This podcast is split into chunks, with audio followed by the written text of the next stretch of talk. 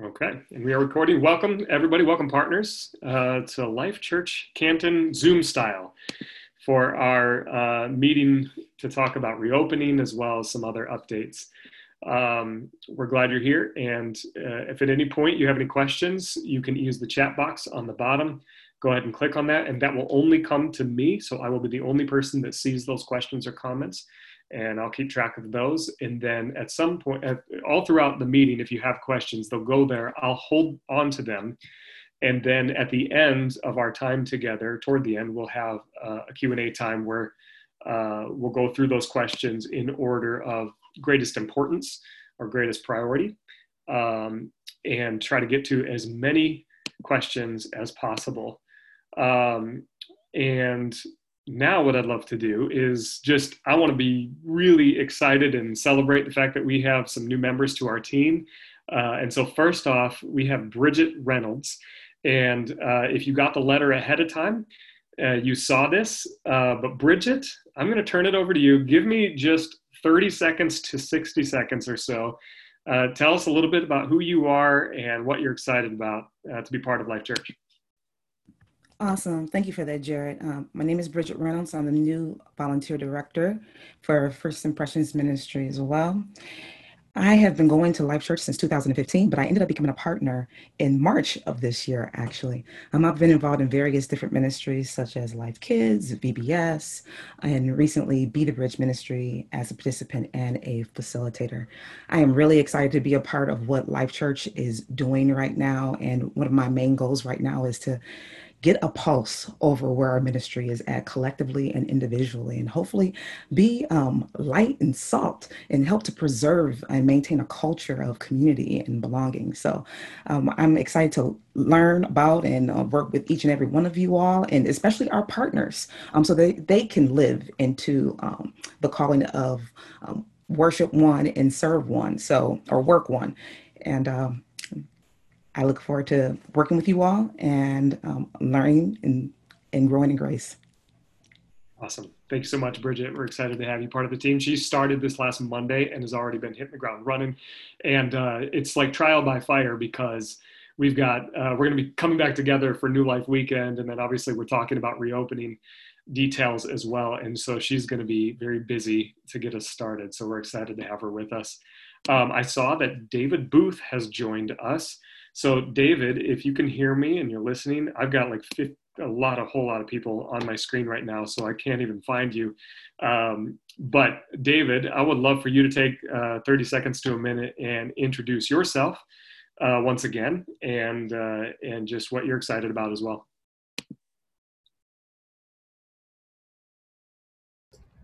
You are muted. You got to unmute yourself.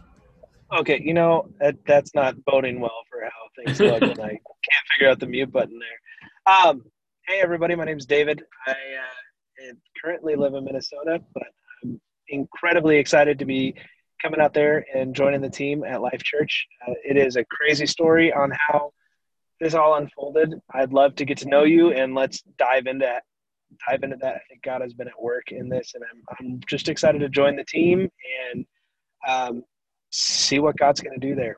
And so thank you so much for inviting me to be a part of the journey. Yeah.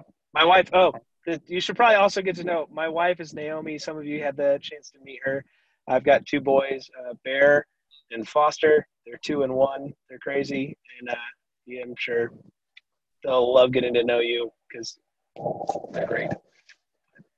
Yeah, that's me. Awesome. Thanks, David. And I have it on good authority that uh, there's another Twins fan and Vikings fan. Yeah. Yes. Yes. Very much so. That, Jared, you didn't you didn't mention his position. That might be helpful. Oh yeah. So oh. He's, yes, he's going to be joining our worship team and uh, and heading up some of the musical stuff and technical stuff and helping out with some social media as well. Um, and then there's there's a few more details that you received in the letter about uh, both Bridget and David, as well as Stephen. And so I've attached that uh, document. It's a Google Doc, so everybody should have access to it in the chat box. So if at any point you have questions about some of those details, it's in written form there too. Uh, but now I'm going to turn it over to Nathan, and uh, he's going to take it away. Thanks, Jared. Appreciate it, guys. If you if you can see me, if you hear me, if you're excited to be here at another Zoom meeting, just like put your hands in the air and wave them and clap and and do that. Bridget, I don't see your hands in the there you go. Oh, doing the wave that would be that would be great. Um, guys, I'm so grateful you're here. For those who are listening later, I know many of you couldn't make time for it. You're important to us. Of course, questions are always welcome to reach out. Just reiteration, you can put those chat in the chat right now. If you prefer it's anonymous, you could just say, hey, anonymous. Jared will keep it anonymous. Um, that way, if you feel comfortable, you can do that. I am going to go through that document. We sent it out last night tried to let you guys know about it but of course we want to walk through that. There's a lot of information a lot of moving parts so we thought it would be really good to make sure that we got that into your hands as partners first.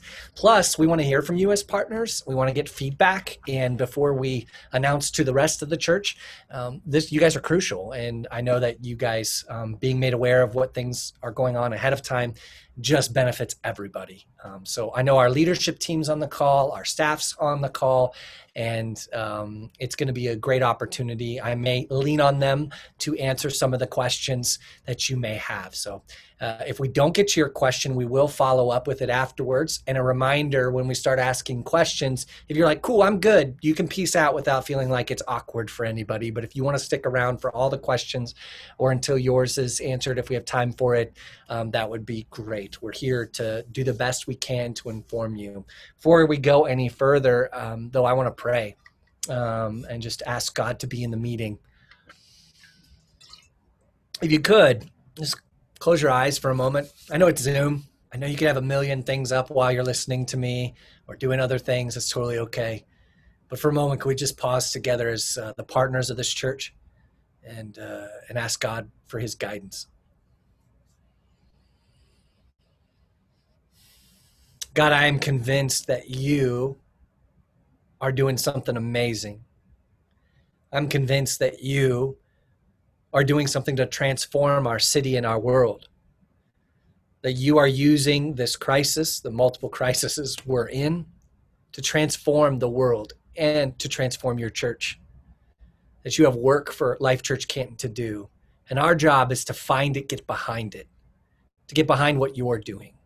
So I pray in this moment as we listen that you would open our ears to hear and that you would allow me to speak clearly to avoid confusion so that we can get behind what you're doing, so that we can see you move in even greater ways. We trust you, God, even when the world is in chaos, especially because the world is in chaos. We love you. Thank you for your Son, Jesus Christ. Amen. Amen. Well, I'm excited. We're going to cover quite a bit. Um, and I want you to be able to write down questions and send them to Jared. Uh, it's a 10 page, you know, information storm. So I'm sure if you've had a chance to read through it, you might have questions. If you haven't had a chance to read through it, I'm going to try to cover it without reading it verbatim um, so that we can make sure that we're all on the same page. I know some of you are visual people, some of you are audio people, um, some of you people struggle to learn. I get it. it's just a hard thing, and we want to grasp it and understand it. Not so just so that you can have understanding, but that you can help other people um, and their understanding of what's going on as we, you know, let more people know, small groups, that kind of thing. So, first of all, I want to say that um, when we set out this year to go into 2020, you know, I thought we'd be focusing on discipleship I thought that we would be focusing on an opportunity to um, see us move forward in diversity. I thought we'd be spending our time in prayer, and I thought, you know, we'd be working forward towards having, uh, so, you know, some women preach from the stage. That's what I thought. And I thought this is going to be a year for us to to really invest and to rest and to seek God out. You know, having 2020 vision for the future and. Um, I was shocked by many of like many of you about what we actually got this year. This year has been absolutely incredibly difficult. I'm pleased to say that we have moved forward and all of the things that I wanted to move forward in, but it looks way different than I thought. And instead of a year of rest, a year of of um, just hunkering down a little bit, we're hunkering down in a very different way. like we're, we're, we're, seeing so much change, rapid change. I really think that this time has pressure cooked it. And when you use a pressure cooker, you can take a roast and you can take something that takes all day and it can go five times as fast. And I believe that the church is being rapidly progressed towards the direction it was going to by like five years. And I'm not over exaggerating. And so when we have adjusted to this, I, I, uh, I'm excited to see what God has done. But man, it is difficult. Being in that pressure is not a fun place to be. And I know many of you have been very blessed uh, as I've had conversations with you during the season. But many of you have been through some of the most difficult times in your entire life. So I want to acknowledge that and acknowledge that God is good in the midst of that. I'm excited to see all of you in less than a week. Like I am so excited for those who are willing to come. Um, I'm so excited for us because we're going to bookend this entire pandemic with New Life Weekend. We're going to bookend this pandemic with baptisms and celebrating how good God is. And anytime God took Israel through a difficult um, season, they would celebrate, stop, and remember what God is doing. And that's what New Life Weekend is. New Life Sunday is all about remembering what God has done. I want to thank each and every one of you because you have been the backbone of what's happening here whether that's conversations investing financially investing your time you know finding learning technology that you never wanted to learn um, doing incredible things. You've made a huge difference. You've really done whatever it takes and, and it's wherever it takes us. And right now it's taken us to a new world um, a new digital world and a new reality. I was running the other day outside um, obviously I, don't like running inside and i don't really like running outside but i was doing it. And uh, um, I was running and I was like passing litter on the ground and realized that there was masks everywhere. And I was thinking how bizarre that would have been, uh, uh, you know, six months ago to see masks as litter. And it's just a small moment when you realize well, things are not the same anymore.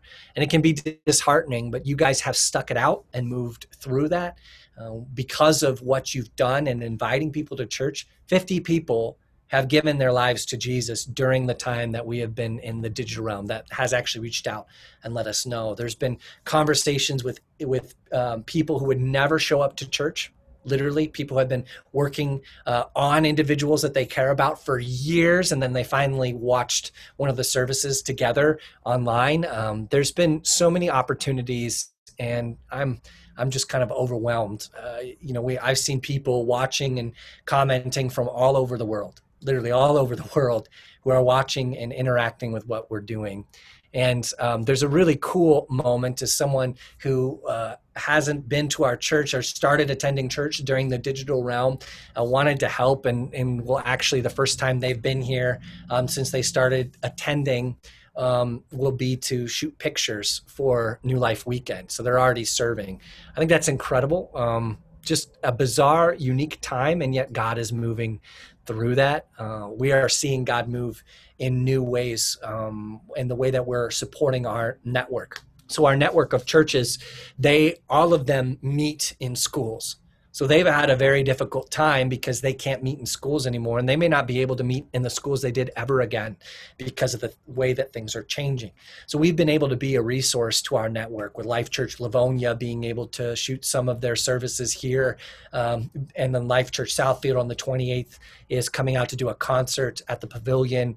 Um, we've been able to support Life Church Auburn Hills with some technology needs, and then Life Church Riverside, which is our first one in Detroit First Church of many in Detroit, I believe, with Pastor Georgia Hill, is recording her preview services in our church.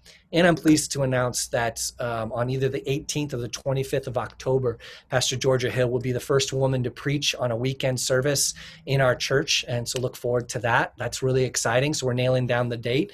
Um, but we've always had the pastors who are launching churches preach from our stage. And so we're we're um, kind of hitting two birds with one stone there, um, and I'm excited about that and the partnerships moving forward.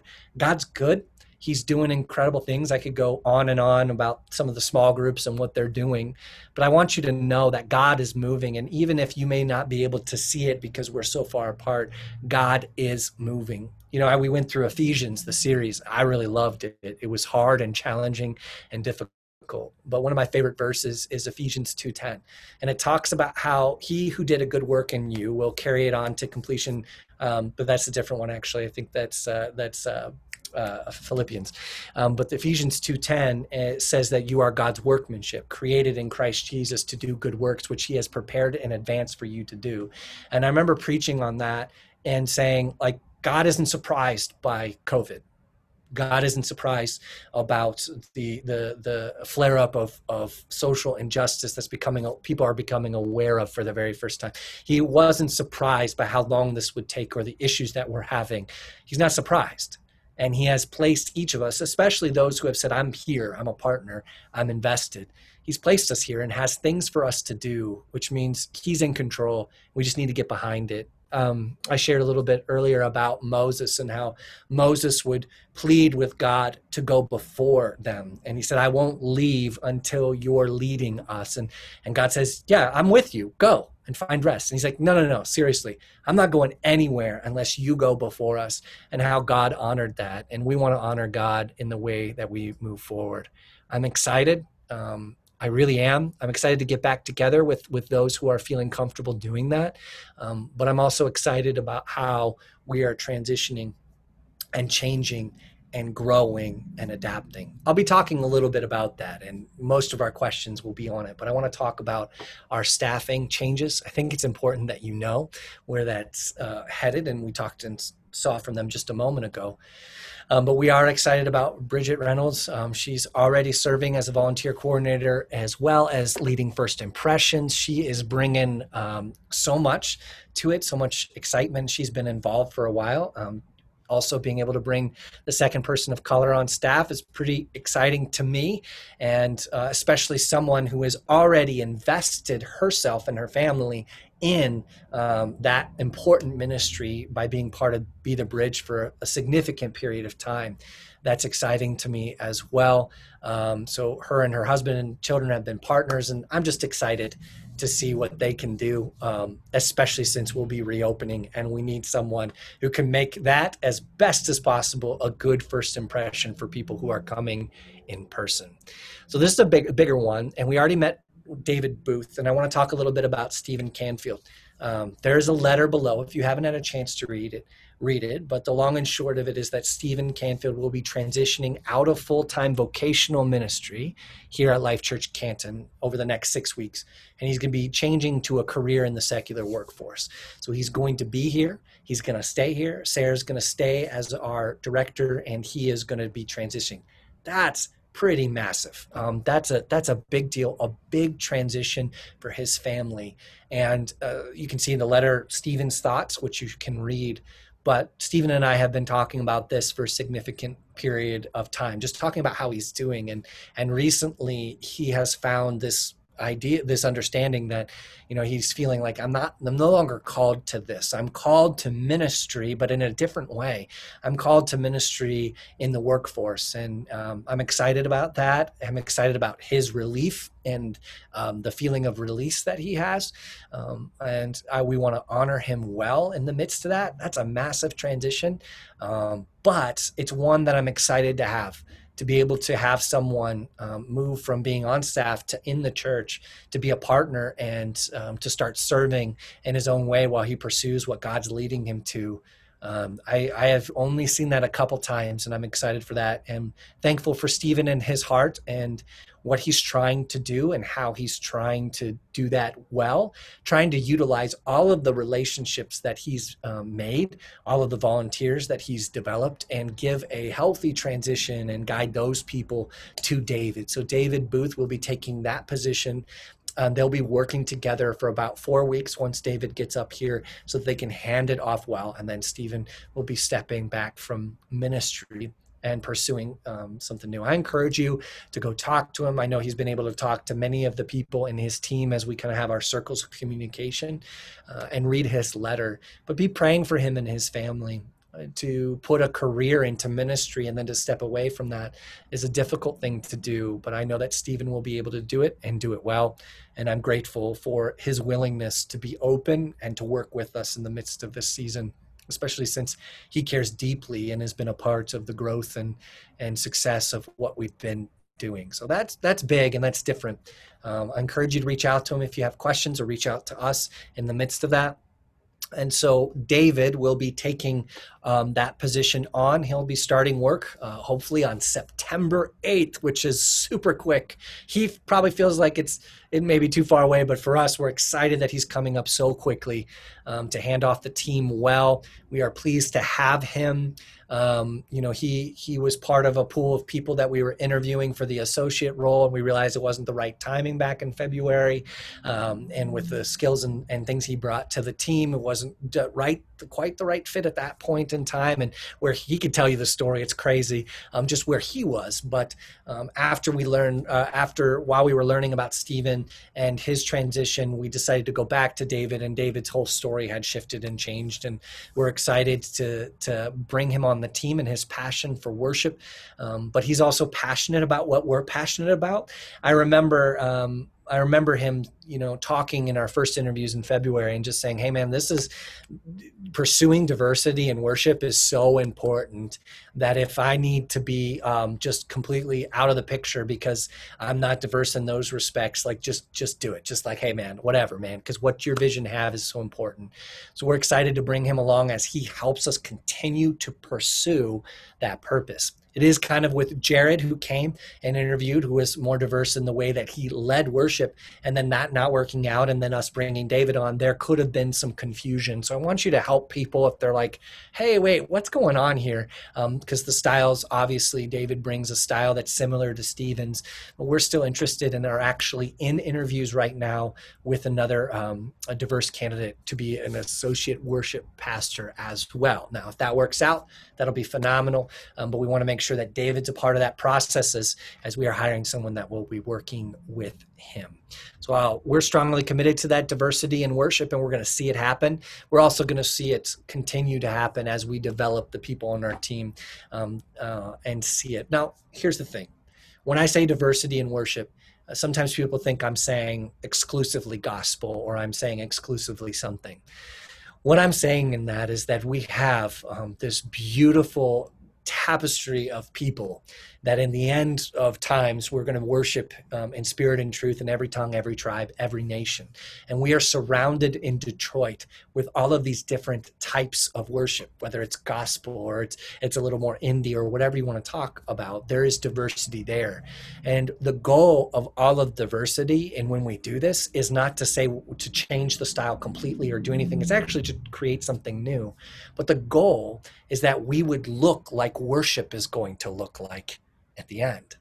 That we would be able to experience that now. See, all of it is for us to engage and to be in worship and be authentic in that. And I believe that wholeheartedly that David, he's probably a little more excited about that than I am. Um, but that is what he wants to lead us into, building on the investment that has already been made by Stephen and, and teams before. So that's interesting. Um, I'll probably have questions about that and I will answer those later. Finally, I want to talk about something that's equally as important all of, as all of this is our youth director process. We've continued our hiring process for our youth director. Um, it is kind of, I think it's crucial to our movement forward. Our youth have gone through a significant amount of transitions and are in a significant amount of transition in their life outside of the church. As we talk, one of the important things about opening is my kids aren't going to have anywhere to go except home for a little bit and the safe start, and the church becomes a place where they can interact and and uh, grow in relationships as well as understand who God is. For youth, this is a crucial time. So for us, we are being patient in our hiring process. We are looking for someone with experience, someone with passion for youth ministry, long term youth ministry, and someone who's going to bring, um, who understands where the youth program is right now and is willing to be a self starter and build a program around that. Jared is spearheading it, but I'm also involved in the interview process, and we are committed to doing and finding the right person. Um, so please, if you could do anything, even if you don't have students um, in that age range or they're coming up in that age range, pray because we need to see God move in huge ways. Now, that was a whole lot of things. Uh, Jared, is there anything that was unclear that I need to touch on? Nope. Okay. All right. So here's the big one uh, I want to talk through, and I'm going to try to do it as succinctly as possible, knowing it's a complex issue, but reopening. We are reopening um, the church. Uh, we are starting on the 30th with an outdoor meeting, which, if it rains, we will move indoors since we have a plan for indoor ministry. Um, I don't want that to be confusing. So from now on, I'm going to be speaking exclusively about September 6th, which is Labor Day weekend, and from then on, this is when what we're going to be speaking about. We are going, uh, but before I get to that, I want to talk about why.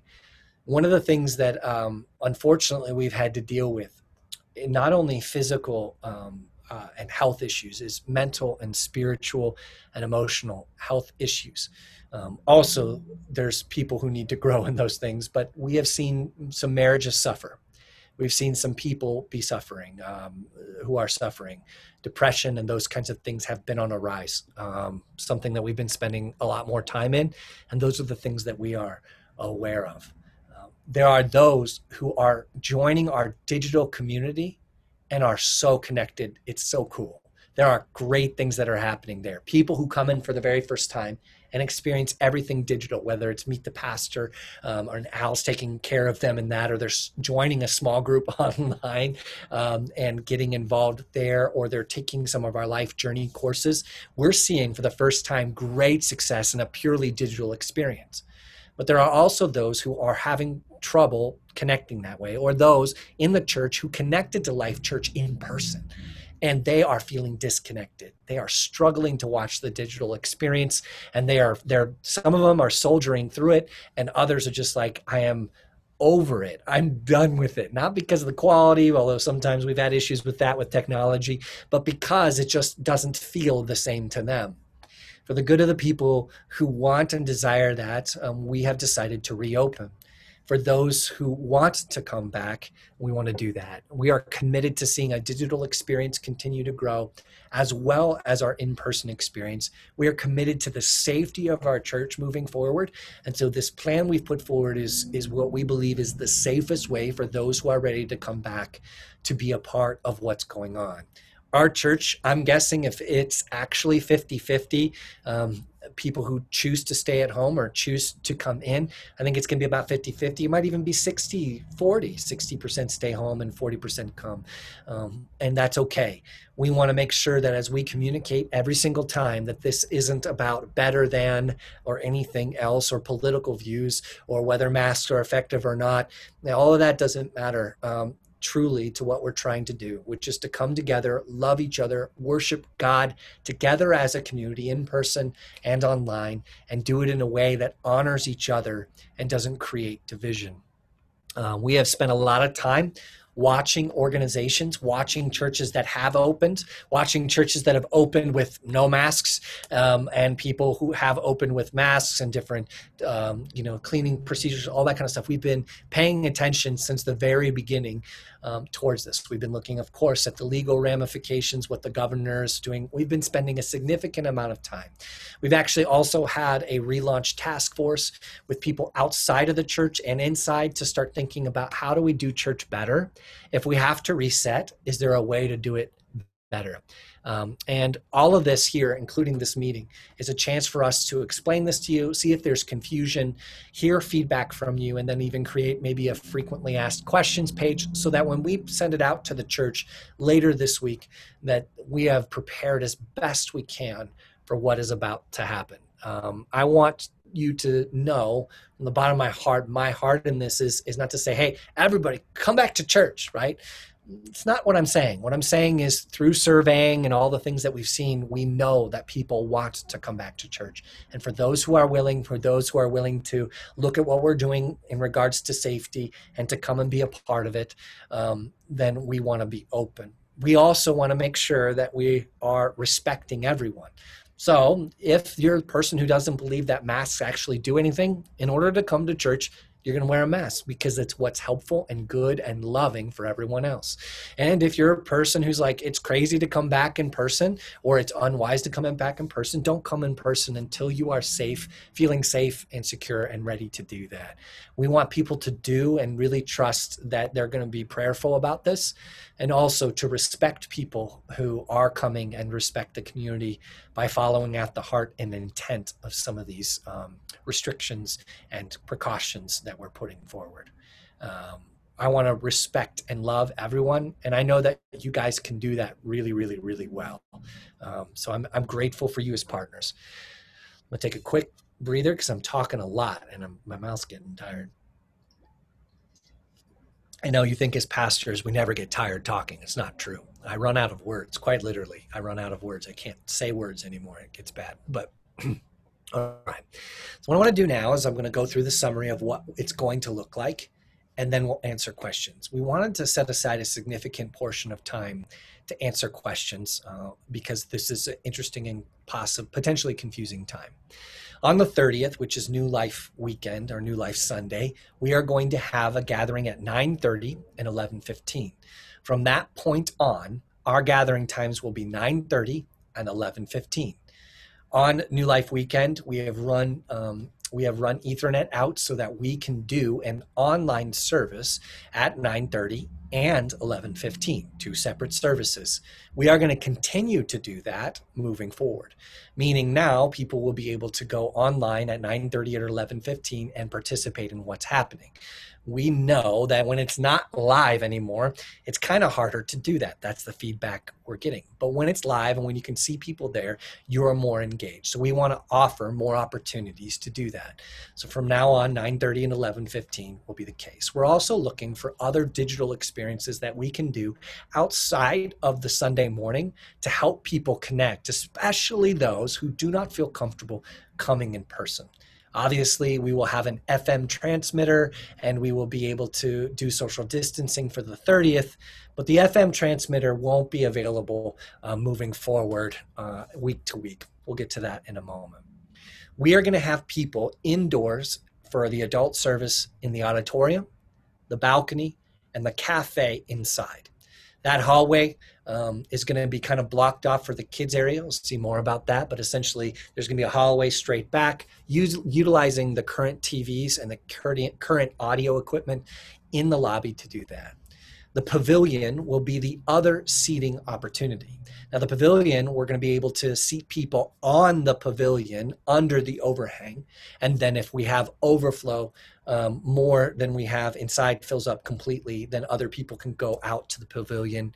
That will be social distancing. And if you love Ron, he will be the pastor out there. Ron is convinced that he is just going to commu- communicate to so many people. They're not even going to come inside because they want to hang out with Ron. And I, I kind of actually believe him. so uh, we'll have a TV out there that will be live streaming um, like you would at home, but you'll be with people. Ron will be your pastor and we'll be doing some stuff at the beginning, saying hi, and then being available afterwards. And of course, you'll be able to tithe out there as well as inside the building. That's going to be our safest option. Our hope is to see how well that goes over and to utilize the amazing pavilion we have as long as possible in the um, in the inclement weather. Um, as it gets colder, it may be harder to do that, but we will have a roof which works very well, so we'll be able to um, ensure that there'll always be an option up until you know the death that is the Michigan winter. Um, but at that point, we will reevaluate some of our other facilities across the street to see if we can continue to do that. In two months, things may change significantly. So that's what we're doing for. Did you clarify that death thing? Yeah, the death of winter, meaning the the barren landscape of tundra that is Michigan that just sucks the life out of my soul. That that's what I was referring to, Ron. but uh, it's going to be great. Not you, Ron. You're going to live forever. Um, that's biblical. uh, we um, also will be having Life Kids on September 6th. It'll be limited form, meaning we only have so much space available.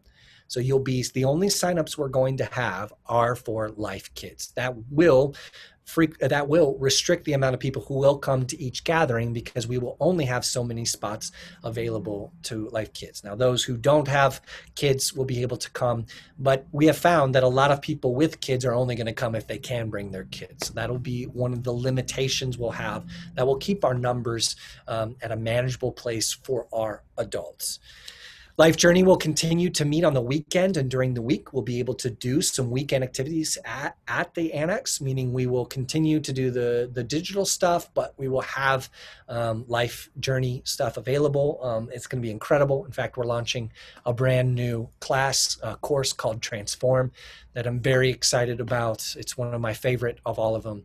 So Life Journey has done very well in this season and has been able to adapt and will continue to adapt to the g- digital landscape. For those who are not willing to come in, don't worry. We are not quitting digital um, life journey. It's just uh, it's been proving too fruitful. We are trying to make sure it's better and better and better.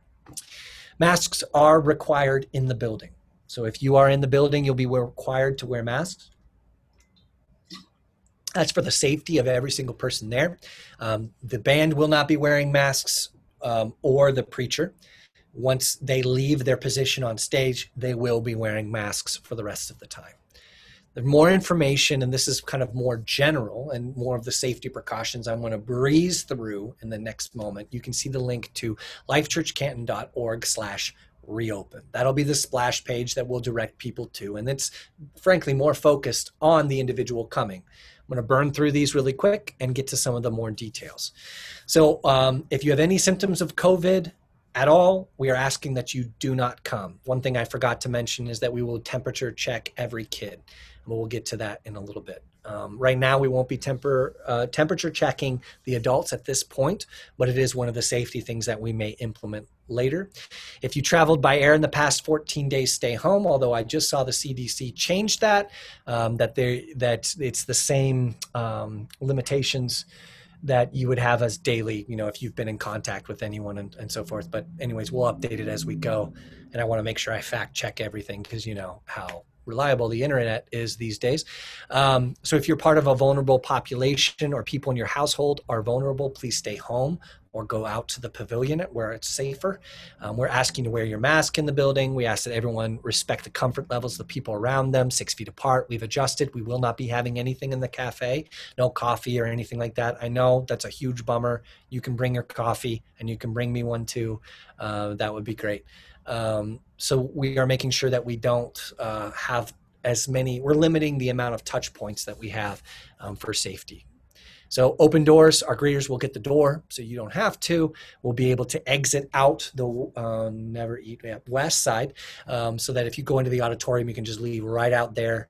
Um, in fact, we're encouraging people to leave out those doors who do not have kids, so we'll be limiting uh, contact and no hugs, no handshakes, or even high fives. So we're um, choosing not to do that. If we do communion, we will be making sure that um, you're able to get it in a sterilized way. Um, cups and everything will be able to be picked up. They won't be handed out, including our. We will be now having boxes for the offering that you can put your offering in, even if you when you come in, whenever you feel like it on the way out.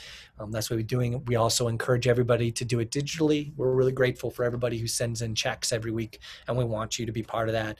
Um, and so that will be something that you can do. We will have boxes and specific places you can do that. No drinking fountains, but the bathrooms will be open.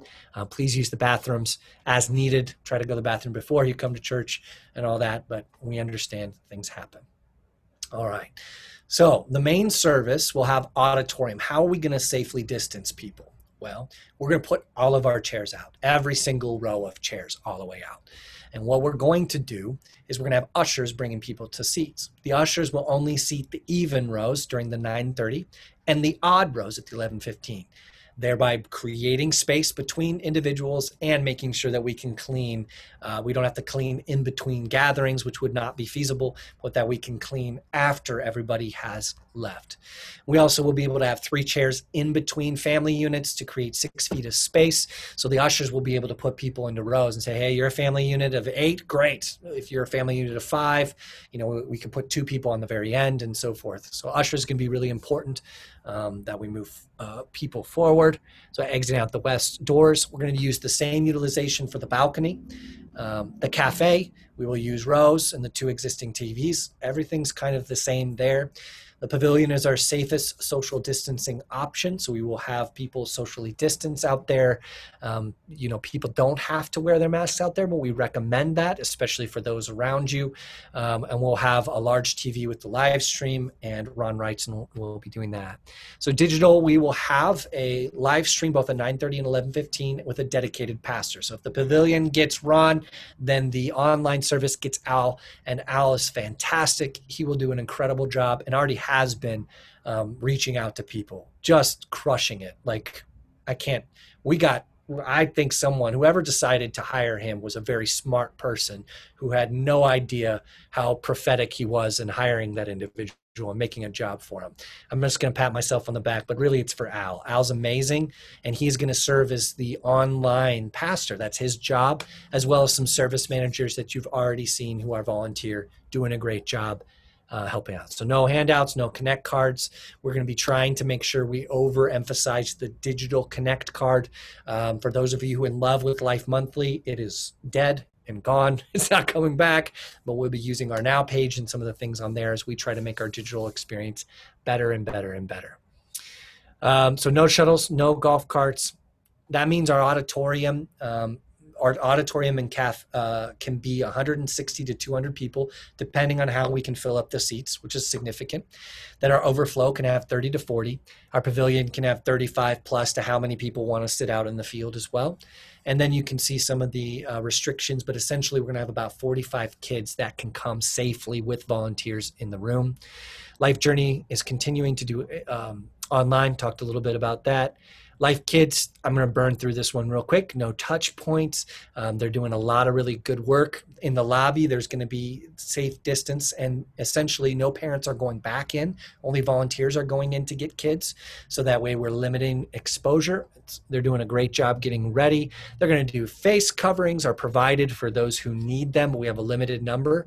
Um, you can see that two to four years old is optional, but we encourage it, and five years old to adult is absolutely required for mask inside. We're going to do a ton of sanitizing. You can read all about that. We talked in lesson materials, and they have some great ideas for having personalized. Um, one kid has the same thing all the way through, and, and there's some good stuff with social distancing as well. But the big thing is is registration. So we will be registering kids um, and that's really really important at the 9.30 and 11.15 life youth right now our digital offerings will continue. Our hope is to have in-person services as soon as we have hired someone and have reserved space in the annex to have that um, at this point. I just burned through quite a bit of information my um, hope and what I have done as we are as we've looked at this has been very impressed with the amount of work that the staff has done to make sure that it's healthy and safe. And so we have really watched other churches, watched for best practices. Other churches have opened quicker than us. We have been very methodical in making sure that we make the right decision because we are committed to the digital experience and the in person, which means I'm expanding the amount of work that the staff has to do. So we're going to be very intentional how we do it and also put things in place that if we need to increase safety measures, we can. Um, and if we need to increase things to reach other people groups, we can. But we're doing what we feel is right um, and good and safe. Uh, we have, uh, you know, continual talks every week about things that change in the community. So we're committed to continuing um, to approach this as, as safely and uh, as possible, but do also meet the needs of people who um, who need help and who would like to be together and who are feeling disconnect, potentially feeling disconnected in this season. So that was a significant amount of stuff. I'm sure I didn't cover everything, but I wanted to make sure we had a chance to answer questions. Awesome. Thank you, Nathan. And I just want to say again, because um, we had a few more people sign on after we had gotten started, we can't thank you enough for being part of this. This is so uh, heartwarming for me just to see your commitment and your level of, of investment. And the whole reason we feel it's necessary to call you partners, not members, because we believe that you contribute to so much of what we do. Um, and, and your feedback is really important. And so I was able to take uh, quite a few questions. Very grateful for your questions as well. Uh, you can keep them coming if you want to, um, and I'll try to keep up as quickly as possible. Uh, but Nathan, the first question was you started talking about uh, temperature checks for kids, but not for adults. Is there a reason why temp checks, temp checks just for kids only? Um, for kids, although we're we're um, the main reason is just for flow to get people in and out and asking people to take care of themselves. I believe saying like, hey, if you are feeling like you have a temperature, stay home, um, and kind of making sure that we we uh, with kids it's a little bit harder. Sometimes they don't know how they're feeling. So we're relying on people on being responsible um, and and doing that. It is something that we could add back in if uh, um, enough people were saying hey i'm not coming unless you do temperature checks it would slow down some things um, it would mean we need to purchase a few more things uh, but we felt as we planned it that that was appropriate and okay but again part of what we're doing here is to get feedback yeah Great. And if at any point you have a follow up to something else, uh, go ahead and put that in the chat. And uh, question. Yep. Uh, another one: If someone gets COVID after attending the service, are we going to ask them to let the church know, and will the membership be alerted? Yeah. Um, so it's it's been fun to not fun. None of this has been that fun. Um, I've been able to watch what other um, what school districts especially have been doing, and and you know announcing people getting sick is is is squirrely for them because of the restrictions on not revealing medical conditions with us. What we have done is if if you have received COVID, if you have COVID and you've attended and you found out afterwards, we obviously ask you to stay home, but to let us know. And then if we accumulate enough people where it became like, yeah, there's three people who, or five people who all got it and they were all attending church, we may at that point choose to take a couple weeks off of in-person care. Um, so we, the way we would alert people to that is by saying essentially, "Hey guys, we're gonna we've had uh, you know we had a, a, enough evidence for us to under to see that this is the case." Um, I think we have to be very careful not to out people and not to create those experiences. But for instance, um, we are really we're really uh, trying to protect people. And so, if it became clear that there was an issue in, say, a kid's room, we would probably contact um, the kids in that room and say, hey, because we could track that. Whereas tracking people who come into church is a little bit difficult. So, if it was a kid's room saying, hey, someone had COVID in this room, then we'd probably let the kids know without saying who it was. Um, and frankly, because we can't do that, um, that's not appropriate. But we can say, hey, there were five kids in this group they had covid you may want you may want to observe them to see if they have any um, kind of symptoms because it's not necessarily the case that they got it but they could have spread it but we believe that the masks and the things that we are doing will keep that from spreading um, and we have been watching and i have not i've been watching a lot of churches churches that from i think like the from the very beginning just chose to meet without masks this entire time and I'm actually trying to find situations where there was an outbreak to see how they handled it. And it's been very difficult to find those. I believe that we will be um, we will have um, success doing it this way. But if it becomes clear that it's more than just a coincidence, we will probably alert the congregation by saying, "Hey guys, we're going to take a break for a week um, to make sure that not more people got infected there. But if we're limiting touch points and we are wearing masks and we aren't touching each other, um, we we uh, we should be fine. But again, we might not be. So we will make sure that we let people know. Um, kids for sure, but if uh, in a way that's respectful for whoever may have uh, may have brought an infection um, in um, unknowingly um, and for the adults to see if we have a trend of any kind. Great. Yeah, it's um, scary stuff. It's hard. This is uh, basically, I think this is kind of the same question, but just I'm going to say it anyway um, because I'm not the expert on this. Uh, will we be doing contact tracing if one of our members reports becoming ill after being at church? And I think you kind of addressed that, but anything else you would add to that? Nothing I would ask, add, okay. but no um, okay. we'll be looking for trends and trying to to um, I I guess what you would say with kids to reiterate if there's a kid who gets COVID within the, the time frame that they attended church, the person within that classroom, which will be a limited number, the other kids will be to say, hey, check out for this. This is important. It may have something that spread. Um, and then for we will look for trends, any trends um, that we have in the gathering. Yeah, so the larger gathering will be trends, and if we see that, we'll move forward. Okay. As far as following up on who did, you know, there's a limitation to what we can do. Awesome. There are some other genres of questions, but um, I'm going to stay with the theme for a moment more and ask this question How are you counting people and how will you be turning people away? Yes. So we won't be turning people away, um, which is the good news. Not that we will keep packing people in, but that the overflow um, at the pavilion it will serve as an overflow as well. So if you get there later and we run out of space, we will take you to the overflow. What we have found and across the board in our own experience with some of the things we tried earlier in other places, if you do signups, what ends up happening is people don't come anyways, or they, it becomes a barrier to them coming. So because we have an overflow option, that is our safest option, we're going to be able to move people in. Plus, with the auditorium, depending on how people show up, we know how many rows we have and how many seats there is a 40 person swing based on if a bunch of people show up and they're all sing like one person well i've got to put three in between and then i put another person i get three people in a row.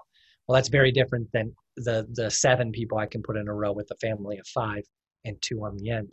Um, so we're going to be moving forward. So we'll be filling us up in the balcony in the auditorium in the cafe and then once people it's like hey we're out of room um, hey, well, let's let's take you out to the to the pavilion and um, try to get you to come a little bit earlier the next time. The limitation with kids is that they got to sign up ahead of time.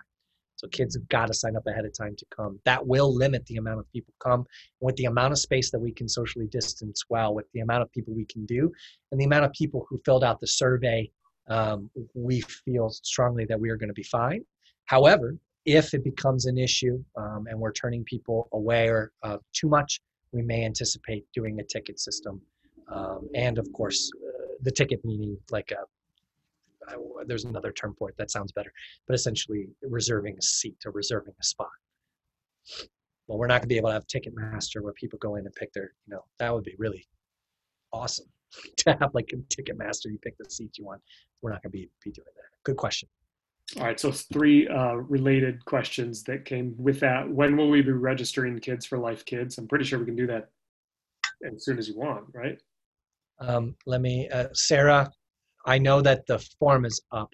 Let could you answer this and then answer a follow up question? Um, so the question would be, when can we do that for September 6th, and when would people be able to sign up for subsequent weeks?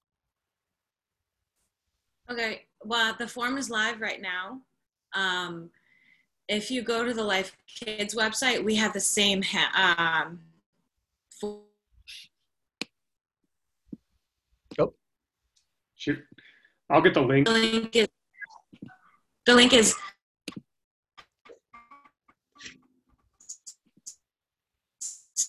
I asked Stephen to put additional details to the Life Kids opening is on our page along with the link to the form.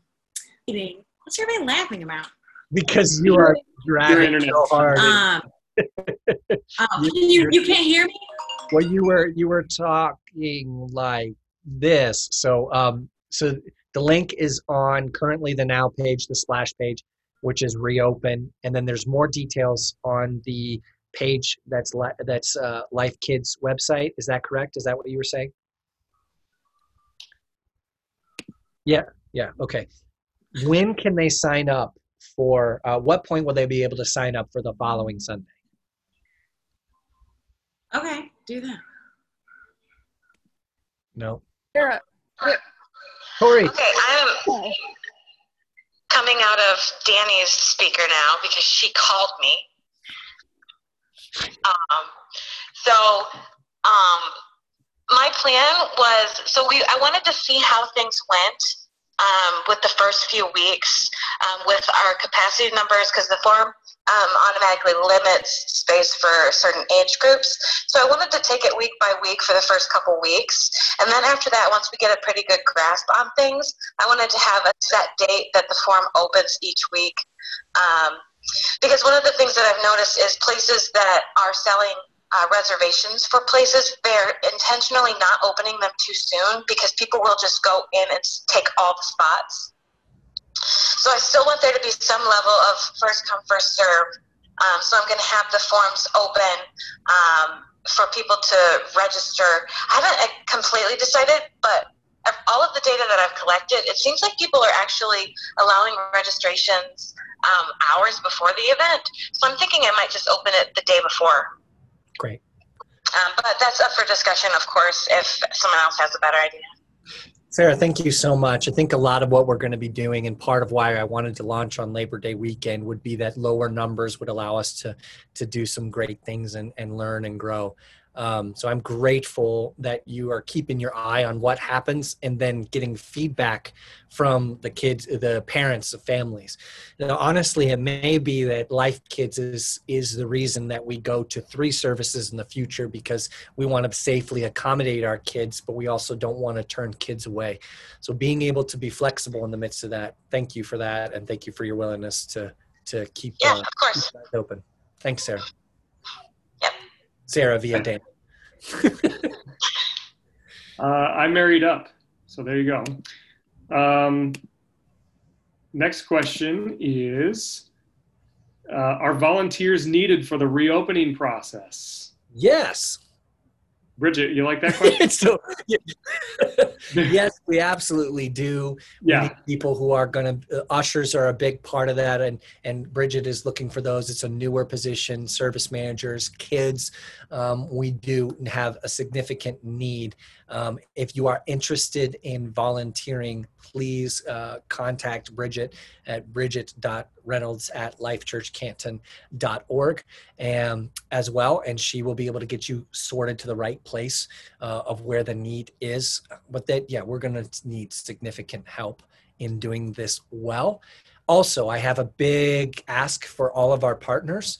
I would like each of you to make some time, if you could, on August 29th to do uh, to join LifeWorks and cleaning up the facility, pulling weeds, cleaning stuff, doing a few things. There's opportunities to be outside completely as well as inside, and you can volunteer to help on that Saturday uh, by emailing sue.allen at lifechurchcanton.org. Sue can't be here for this one, but that was months planned before.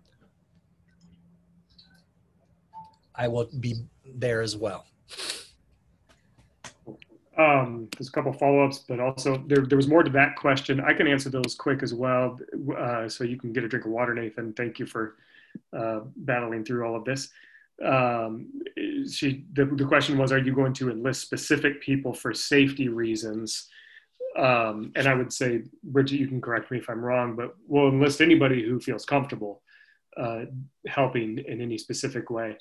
Um, and then the, the last question is Will masks be available if someone forgets or doesn't bring one? And we do have extra masks on hand as well. Um, and then I put, I put Bridget's email in the chat. Um, Lisa asks So we're not using the services app? I am still learning the services app, one. And then two, I have created some different sign up sheets. Um, I have Sign Up Genius as well as a Google form. So that will be emailed out. Um, it's going to be um, kind of baptism by fire by use, using it. Um, so I'm going to do my personal best and make sure that gets out. And if you're interested in signing up, please feel free to do so. That's what we need. The services app is an app that we use to manage volunteers in um, worship and some other areas. So the question is about those who have invest, uh, inve- or been involved with First Impressions and those cafe have used the services app in the past. Just for anyone who's like, "What are we talking about?" Um, so yeah. Yep. So the email Bridget's a great way, and then again, Sue Allen's emails in there if you're interested in the cleanup day with LifeWorks on the 29th. Great. Um, somebody asked a question about uh, youth. What are our plans for youth on Sunday? And I assume they mean middle school to high school.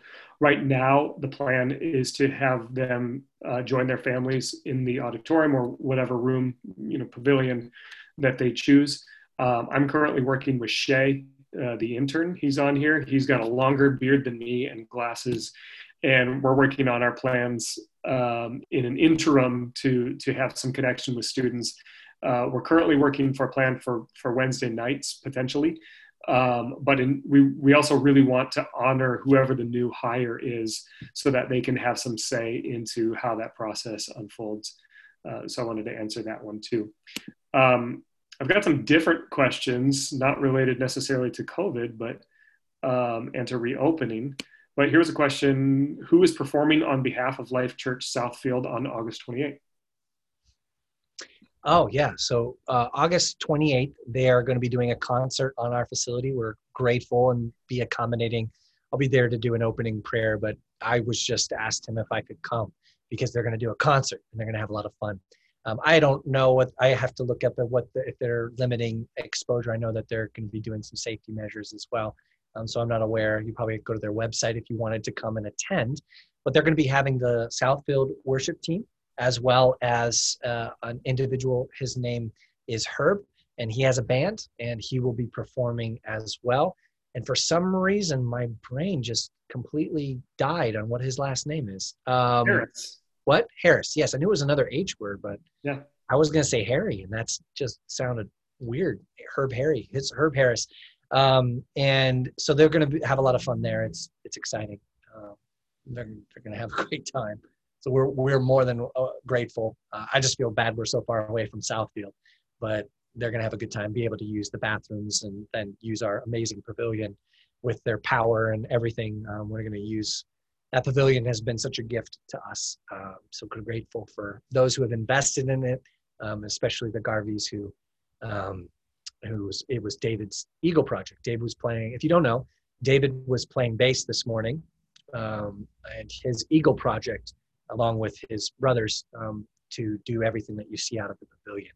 It's probably the most massive Eagle project I've ever heard of, and we are used. Couldn't have known. Couldn't have known how important that place would be. Yeah. Uh, this one is a volunteer question. Will there be needs for greeters for New Life Weekend?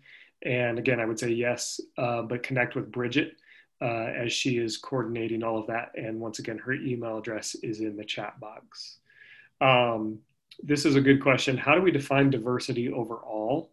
There's there's several questions that go along with it, so I'm just going to rattle them all off, Nathan, and then you you go from there. How do we define diversity overall? We are curious as we only see us diversifying in style and staffing through one of many important strands of diversity, i.e., race. What is our overall objective in focusing on diversity? Is it better to reflect the community of Canton? Is it to diversify in certain strands of diversity? Something else? Appreciate the clarity. Mm-hmm.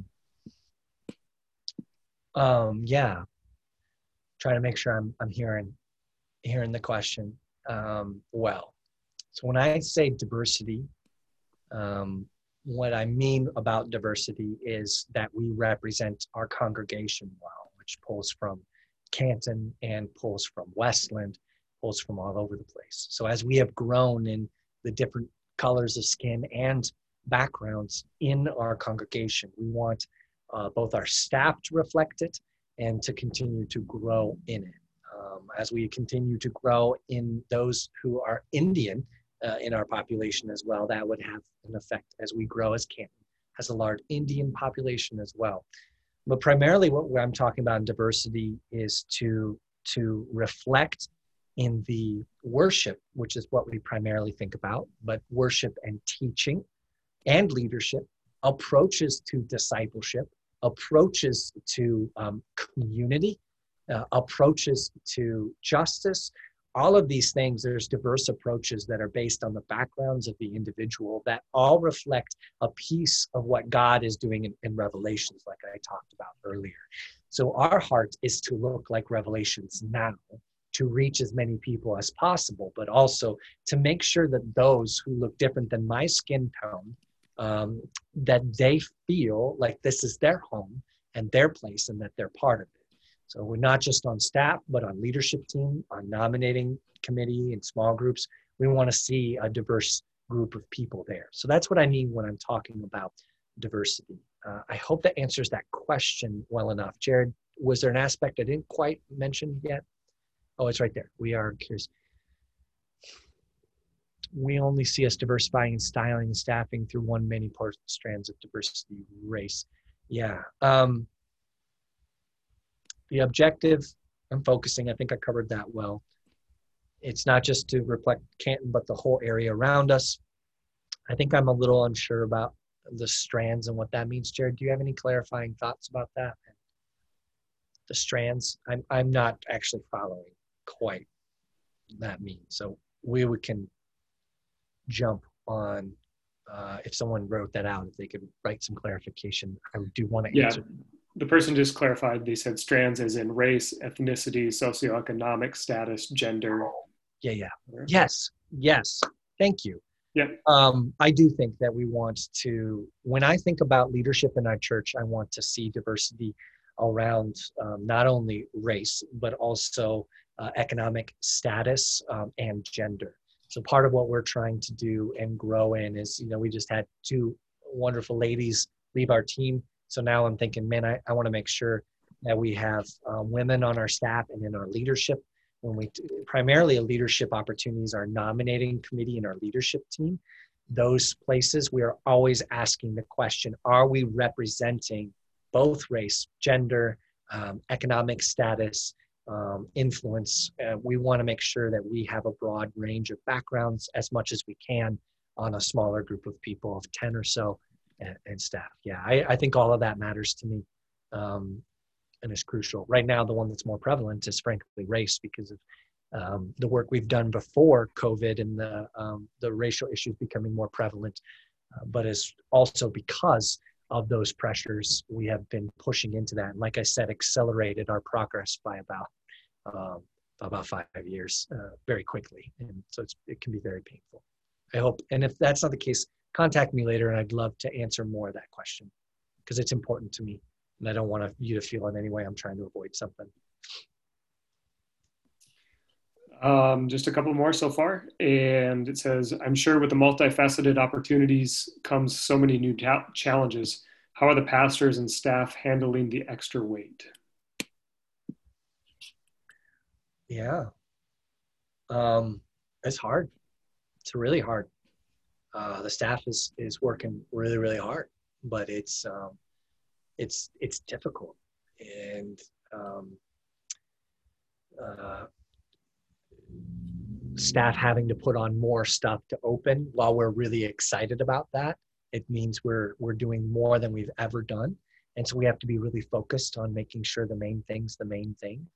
And we encourage our i've also been trying to encourage the staff to take vacation even though their vacations all got shot because summer's usually the time you go and take vacations and and um, a lot of them um, have difficulty. We have we try to make sure we're checking up on our staff that they're taking the vacation that they've been given, the flex days that they've been given. Um, for some of the teaching pastors, they have a couple days they can take for solitude. Um, but it, it's frankly extremely challenging. And it's not just burnout I'm concerned about, but flame out that, and it won't happen in the next couple months. It'll happen maybe seven or eight years, or eight, seven, eight years, seven, eight months from now um, we're going to have to make sure that we're really focused on doing what's most important and also spending time resting. Uh, it's been difficult as well to have Zoom meetings and have these hard conversations over Zoom. So we're trying to carefully meet together at crucial times um, so that we can love people. I'm concerned about Bridget and uh, David, not because of them, they're amazing, but because they're joining a team during Zoom and don't have as much relationship to lean on. So I want to make sure that they lead well, including the new youth director, that they have relationship, that they have um, uh, an understanding that every role makes them whole, that we're together, that we can have hard conversations, but loving conversations, that we can empower each other and so that we can take risks because taking risks like we're doing right now is, is difficult.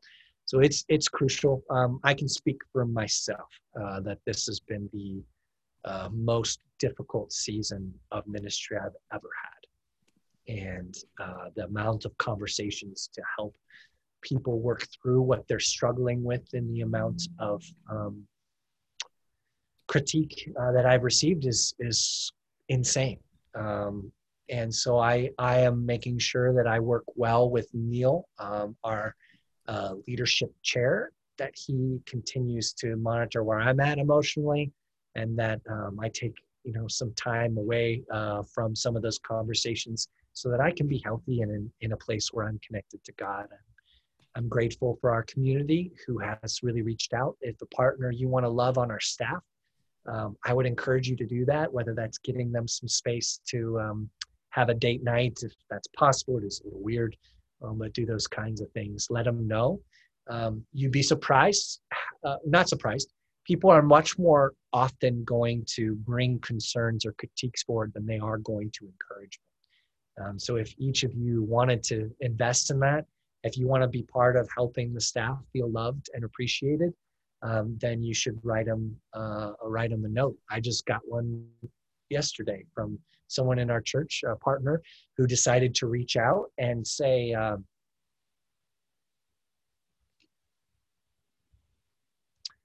um, just to say how much they appreciated what we're doing.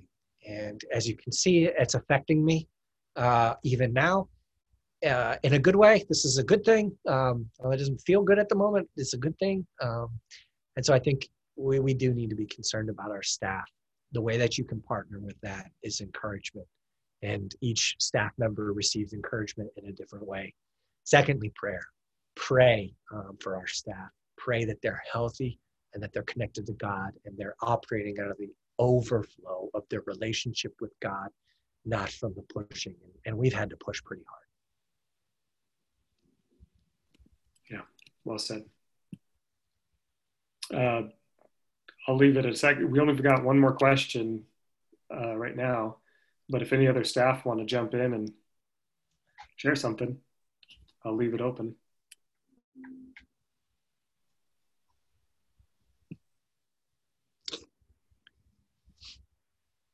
Or leadership team. Or, or leadership team, yeah. yeah. Okay. Uh, this should be an easy one, but if we choose to sit outside at the pavilion, will we need to bring our own chairs? Yes, we would hope that you would bring your own chairs. We are going to have chairs available for those who forget to bring them. Again, just like having masks available, um, we want to make sure that nobody goes away um, not having a place to sit. Uh, but we are going to be obviously maximizing our chair usage so that we can alternate um, and keep clean, things clean. So that was, yeah, that was a difficult one to end on there, Jared. You just you brought the big guns at the end. I know, right? Uh, I, and and feel free if anybody has a question right off the top of their head and you want to say it out loud, you're certainly welcome to do that. I'm just scrolling back um, through the chat box to make sure that I got everything. Um, so while I'm doing that, feel free to ask any questions that you have.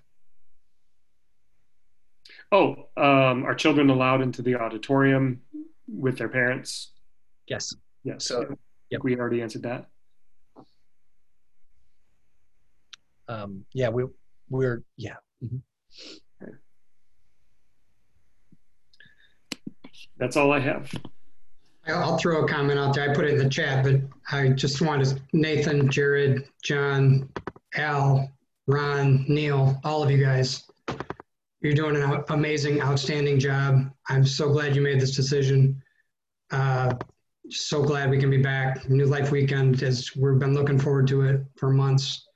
We're excited about it. And I just want to thank you guys all for all of the hard work you're doing. You know, keeping us all together and keeping us nourished and fed. I just want to say thank you. Thanks, Bob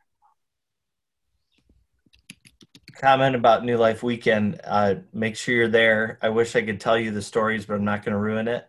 I will tell you someone's getting baptized from another state, so you don't want to miss that. It's going to be awesome. That New York City, from New York. That's hopefully Ohio. Yeah, New York State. Yeah. we all need Jesus in Ohio, right? yeah. Well, guys, uh, um, I'm grateful for you. Um, I'm grateful for the work and just being here. I know that there's still concerns, and and um, my heart is to continue to have the conversations with you. Um, it's important to me. Feel free to share anything we've shared today. Uh, that's part of it is that you guys get to be the evangelists for what's happening here and what's going on. Um, I think we're going to be really encouraged by the stories. And I'm encouraged about um, Explore and the Explore course and just how many people I've talked to who are like, yeah, our small group's going and going to do it and going to be part of it. I'm, I'm, uh, the life journey is part of everything that we do and we'll continue to grow into that. And it's so important that we jump on that and be part of it. And if you've had anybody who's a part of it, they're, they're just ecstatic about it. Um, it's going to be a good thing to do. And if you're not in a small group, uh, make sure you get into one. We have a life group, uh, life group connect coming up, which we're not going to do necessarily all in person. There's a really cool idea for that. Um, we want you to be in community. I was just talking to one of the partners today, and they just said how much they've started to view the small group as crucial to the church. Um, and they're even the way they think about it is so much more important. And I couldn't echo that more. Our life groups and community are crucial. And so we want you to be part of that and want to bring people in as well. I would be a failure not to mention that Al and Rich are looking to see if there are opportunities to add people to your group. There are a lot of people who are looking for community more so than ever before. Um, I'm grateful for that. And then uh, I want to end by sharing one story, if that's okay. Well, you can jump off if you don't think it's okay, but there's one story. Um, what you may not have known or caught is that we, uh, um, months ago, before all the, the, the racial stuff that happened, um, which has been happening, but that we became aware of in, in uh, the new year, uh, there was an incident with TCF Bank where a man who was who had been at TCF Bank for four years, who was cashing in a settlement check um, from Enterprise, uh, he um, he uh, uh, they he was trying to cash in the check for a settlement for racial discrimination, and while he was doing that, um, the teller got uh, a little concerned and ended up calling the cops on him, and it got into a big deal and a problem and just didn't look great. And we banked with TCF Bank. And so the leadership team took some time to process through whether we would stay with the bank and watch the situation, try to learn as much as we can, and then found like, hey, TCF Bank isn't really doing much um, in regards to this. So we're going to leave the bank. And so we did, and we wrote them a, a letter and just said, hey, very clearly we're leaving because we didn't see these things change or we didn't see what's going on. We don't know your motivations. We're not trying to say that. We just know we need to stand um, with our, our brothers and sisters. And, and then we wrote the letter and we moved. This happened right around the PPP stuff. So we kind of used all of that as a time to kind of uh, move to a different bank. Uh, got a phone call uh, four times from an individual. Um, his name is Gary. And Gary was the uh, executive on the executive board, the executive chairman of TCF Bank, the whole thing. And he said he wanted to meet with me. And I said, great let's meet. He said, I saw your letter. I want to meet with you. And uh, I sat down with Gary, and he told me um, that what caught his attention one, first of all, he doesn't see complaints. That doesn't come to him. But someone in the complaint department saw the reasons we uh, made the decision, and he said, "Man, I, I, they knew that was so not his heart in regards to uh, racial reconciliation, in regards to diversity and to empowering people. And he says, I want to meet you. So he came and met me in person. And he says, I just want to explain what's happening. And uh, he came down wearing a suit. He was prepared. He says, I haven't put a suit on in three months, but I came to meet you. This man is like the calmest, quietest, most humble man I think I've met in a long time. And he started explaining a little bit about his heart for reconciliation. And what proceeded from him and uh, uh, was just absolutely awe-inspiring. He says the reason I'm here is because, and he had in front of him on the piece on the on the table our code, and he had watched our sermons and he had seen what we were doing in regards to uh, racial reconciliation, how we're pushing into it. And he says, I'm not here. Um, I'm not here to make you a customer because I want your money. He says we're a 50 uh, billion dollar company. We're about to buy another company and merge and become one of the top 10 um, uh, banks in the entire United States. That's not why I'm here. He says, why I'm here is because I see your heart. I see what you're doing. I looked and found out how you're leading the people. And I want you in, on our team because we're living in the same world. And he proceeded to tell me Um, the most, I'm just absolutely blown away about all the things that his bank is doing, that he has done personally and moving forward. I find out that he's the chair of the NAACP in Detroit, that he has received awards for what he has done in the most humble way possible. At the time, he put a press release in front of him, and later that week, when I met with him, he announced a $1 billion loan program for only minorities and women owned small businesses and another program of $10 million of which uh, to allow people who are in minorities to waive their closing costs so that they can get homes. He started talking about the minute, the things that he continually does for the um, children of the cops and the police officers in his own neighborhood to provide scholarships so that they can go to school. He talked about how this entire neighborhood he was in, they didn't have anything to do because of school, so he bought them uh, 1,600 bikes and scooters and uh, he goes, I, he goes, yeah, I bought all these bikes. I said, how did you get bikes? All the bikes are gone. He goes, well, I sit on the board of Meijer. And I'm like, oh, that's nice. And then he shared about how he sat on Blue Cross Blue Shield's board and Beaumont Hospital and starts to speak about it in the most humble way. He says, I was in, and then he started talking about the incident. And he said, I've changed policies, I've moved things forward. And I was in the home of this man the day it happened. I came down, I met him in his home, and I said, What happened to you was unacceptable. What happened to you was wrong, and we're going to make it right. He settled with him immediately, um, wrote a check in front of the lawyers and said, What you think is right, and wrote it to him um, immediately. And then he offered him a job and said, I want you to work with me because I see you have stuff, um, you have um, uh, uh, experience in finances, and I want to pay you 25% more than you've ever made. And, and um, it was just an amazing and, and again i say everything and it feels like i'm bragging but this man spoke to me with this passion and love in his eyes and he's almost weeping about his passion for uplifting and partnering with and doing the right thing and putting his own business on the line. Um, i say all this because i'm sitting here thinking wow we got this guy so wrong. We got well we didn't even know him. We got this whole thing so wrong but he told me no says, Don't apologize. We wouldn't go public with all of this because you couldn't have known. He says, You were the only person, the only person, much less entity or business, who said anything to us, who wrote us a letter, who did anything. And I see you, and I want to be part of what you're doing, and uh, I want to be your friend. And um, I came down here to show you how important this is to me. And I was absolutely floored and humbled by this man and what he has done and what he is continuing to do. A man who's been doing more for this issue than I've even been aware it's been an issue. Um, and so I was humbled by that. And I wanted you to know that. Um, he also slid me a check and said, This is from my wife and I, uh, a donation to the church. So I put it in my book. But I was humbled by that. And we're going to respond. Leadership team's going to write a letter to TCF. I don't know what the future holds. I'm going to call him back and I'm going to try to have lunch with him again. Um, because a man who couldn't have been categorized differently. Like we couldn't have got it more wrong. Had the humility to come and then just say, "This is who I am, and this is my heart, and I want to partner with you." And then uh, I got in the car. I opened up the check just to see, and it was it was ten thousand dollars. I say this all to you, one, because I I'm humble enough to go and make things right because I didn't get it right, and we'll figure out what that means. But also to let you know that there's a there's a company a business that wants to change things in our community and that sees what we're doing and says, We believe in you. We believe in what you're doing. We believe in how you're moving forward, and we're going to just show up.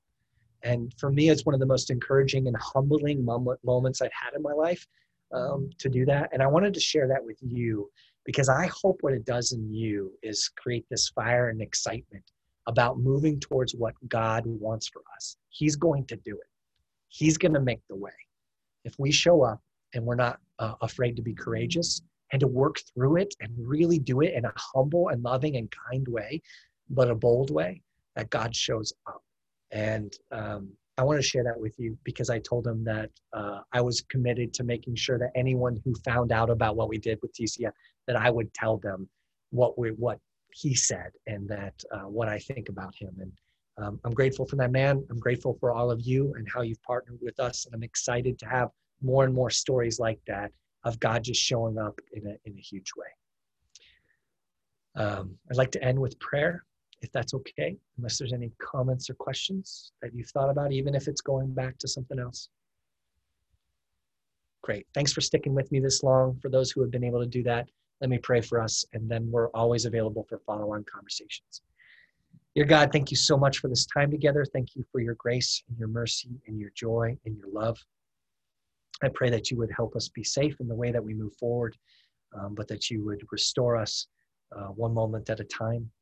God, I pray for all those who are um, desiring to come back, that they would respect and love and um, uh, the other people who around them, as well as experience your presence. And for those who are not ready yet, where we renew our commitment to be a church together and to find new ways uh, to lift up the name of Jesus Christ, not being destroyed or cowed or waiting by our circumstances, but invested in how God's moving. We love you, God. Thank you for loving us. Amen. Amen. Thank you, guys. See love you all. Look forward to seeing you. Yeah. Bye bye.